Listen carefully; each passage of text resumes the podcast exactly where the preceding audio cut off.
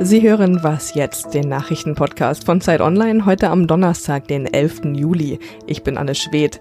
Wir fragen heute, ob sich ein Jahr nach dem Urteil gegen Beate Zschäpe etwas im Umgang mit Rechtsterrorismus geändert hat und wir diskutieren über flächendeckendes Tempo 30 in Städten. Jetzt gibt's aber erstmal die Nachrichten. Im Persischen Golf hat es erneut einen Zwischenfall mit einem Tanker gegeben. US-Medien berichten, dass fünf bewaffnete iranische Boote versucht hätten, einen britischen Tanker zu entführen. Daraufhin habe ein britisches Kriegsschiff damit gedroht, die iranischen Schiffe anzugreifen, woraufhin sich diese dann zurückgezogen hätten.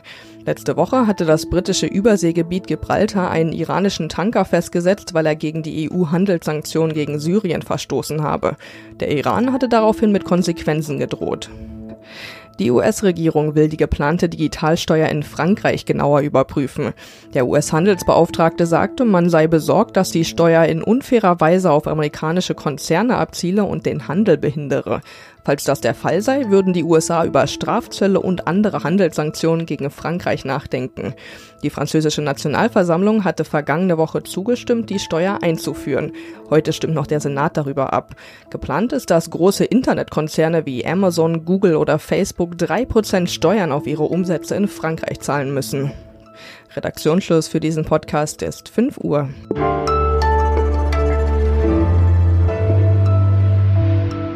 Willkommen zur neuen Was jetzt Folge. Ich bin Rita Lauter.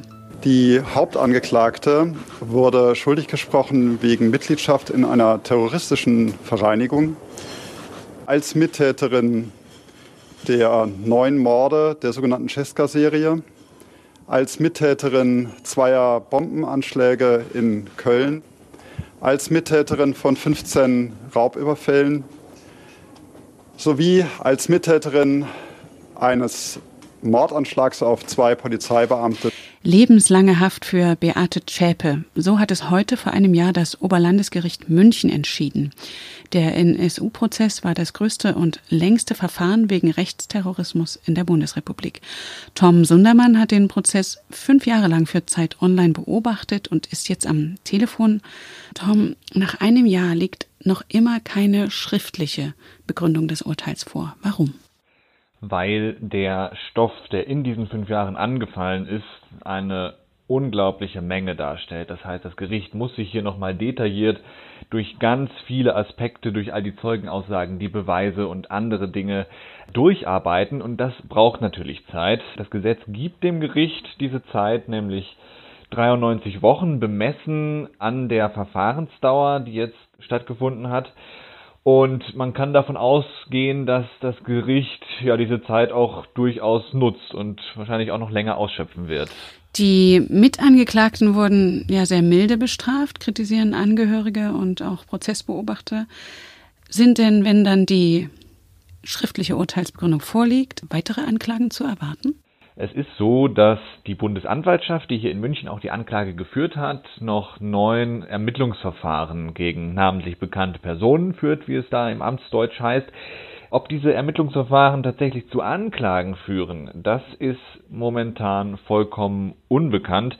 Ich habe selber die Bundesanwaltschaft konfrontiert damit und gesagt, wir haben jetzt hier ein Urteil in München gegen die Haupttäter.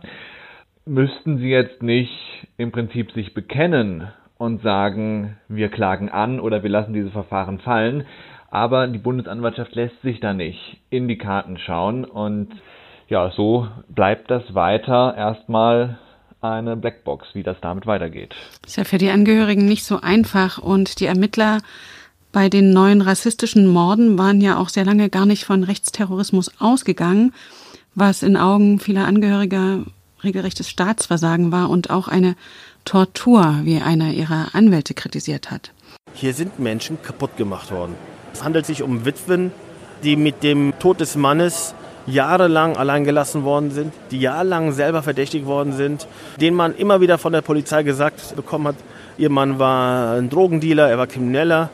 Diese Frauen haben am Ende an ihrem eigenen Verstand gezweifelt. Ja, kannte ich meinen Mann wirklich? Ja? Hast du den Eindruck, dass der Staat daraus gelernt hat und die Gefahr des Rechtsterrorismus jetzt ernster nimmt?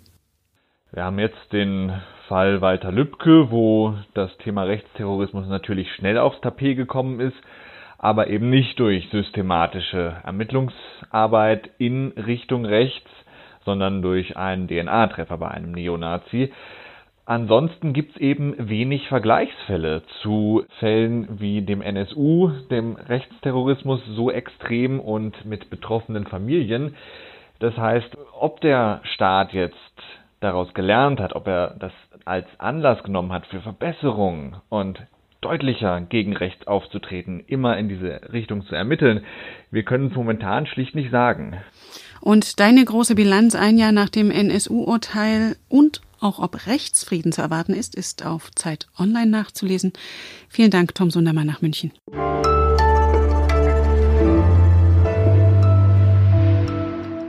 Und sonst so? Kennen Sie die Netflix-Serie How to Sell Drugs Online Fast? Von zu Hause aus betreiben zwei Schüler Europas größten Online-Drogenversand. Doch so realitätsfern ist dieses Drehbuch wohl gar nicht. In Berlin-Neukölln hat eine junge Frau Cannabis über ihren Instagram-Account angeboten. Dummerweise schauten beim Livestream nicht nur potenzielle Käufer zu, sondern auch die Polizei. In der Wohnung der Frau stellten sie 300 Gramm Cannabis, Bargeld und einen Schlagring sicher. Auch Instagram ist jetzt nicht mehr so einfach für die Frau. Die Polizei hat auch ihre Smartphones mitgenommen.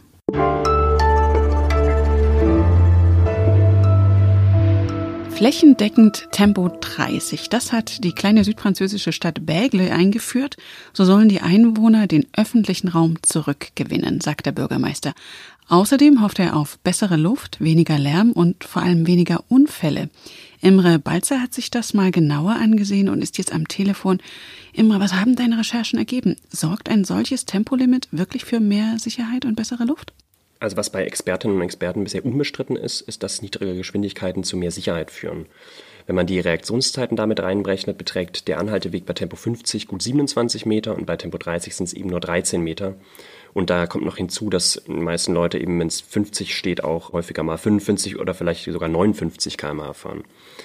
Bei der besseren Luft gibt es aber auch unterschiedliche Meinungen. Ich habe mit Wolfgang Frenzel von der TU Berlin gesprochen und der hat die Situation in Berlin untersucht zum Thema Stickoxide. Und er sagt, es gibt verschiedene Faktoren, aber so eine Glaubenregel ist, dass wenn man von Tempo 50 auf Tempo 30 umstellt, dass man im Schnitt 6 Mikrogramm Stickoxid pro Kubikmeter Luft einspart. Der ADAC hat da andere Berechnungen und sagt, dass das Ganze eben nichts einspart. Herr Frenzel hält diese Berechnung aber für nicht so ganz stichhaltig. Geht es um CO2-Ausstoß, ist es auf der anderen Seite so, dass die Fahrgeschwindigkeit eigentlich gar nicht das Entscheidende ist, sondern da kommt es auf die Gleichmäßigkeit des Verkehrs an. Das ist zum Beispiel so, wenn man eben 50 km/h im vierten oder fünften Gang fährt, ist das deutlich besser für den CO2-Ausstoß, also stößt weniger CO2 aus, als wenn ich 30 im ersten Gang fahre. Das spricht nicht unbedingt dagegen, weil bei 30 ist der Verkehr deutlich besser, gleichmäßiger zu machen.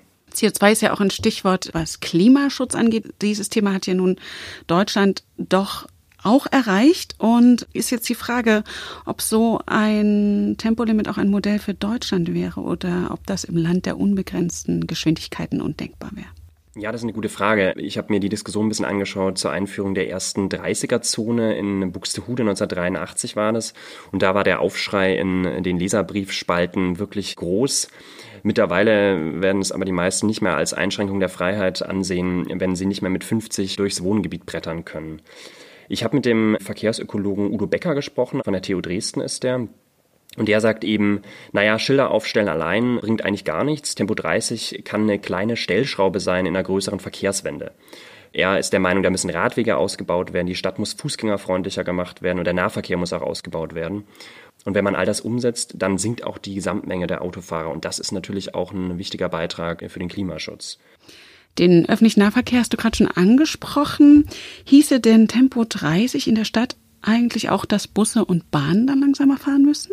Ja, das ist so ein Argument des ADACs, der argumentiert, dass wenn Tempo 30 gilt, dann müssen auch Busse langsamer fahren. Bahnen ähm, gehe ich nicht davon aus, die haben ja ihre eigene Fahrbahn, die müssten davon ausgenommen sein, aber Busse müssen natürlich tatsächlich langsamer fahren. Der ADAC argumentiert, dass das natürlich vor allem mehr Zeit kostet und auch mehr Geld. Warum das jetzt mehr Geld kostet, habe ich nicht verstanden, aber natürlich würden die Busse dann langsamer fahren, das ist richtig, ja. Vielen Dank, Imre Balzer. Gern geschehen. Das war Was Jetzt, der Nachrichtenpodcast von Zeit Online. Sie können uns gern schreiben an wasjetzt.zeit.de.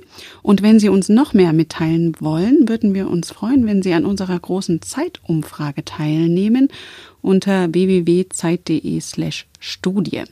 Ich bin Rita Lauter und wenn Sie mögen, hören wir uns morgen wieder.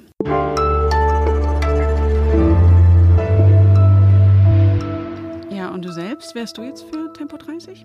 Ich finde es immer ganz interessant, dass man dann doch recht schizophren ist, weil wenn ich selbst mit dem E-Roller rumfahre, dann finde ich es auch nicht so toll, wenn da ein 30-Schild dran steht. Aber eigentlich gesamtgesellschaftlich gesehen ist es natürlich eine gute Idee und ich glaube, wir sollten das auf jeden Fall einführen.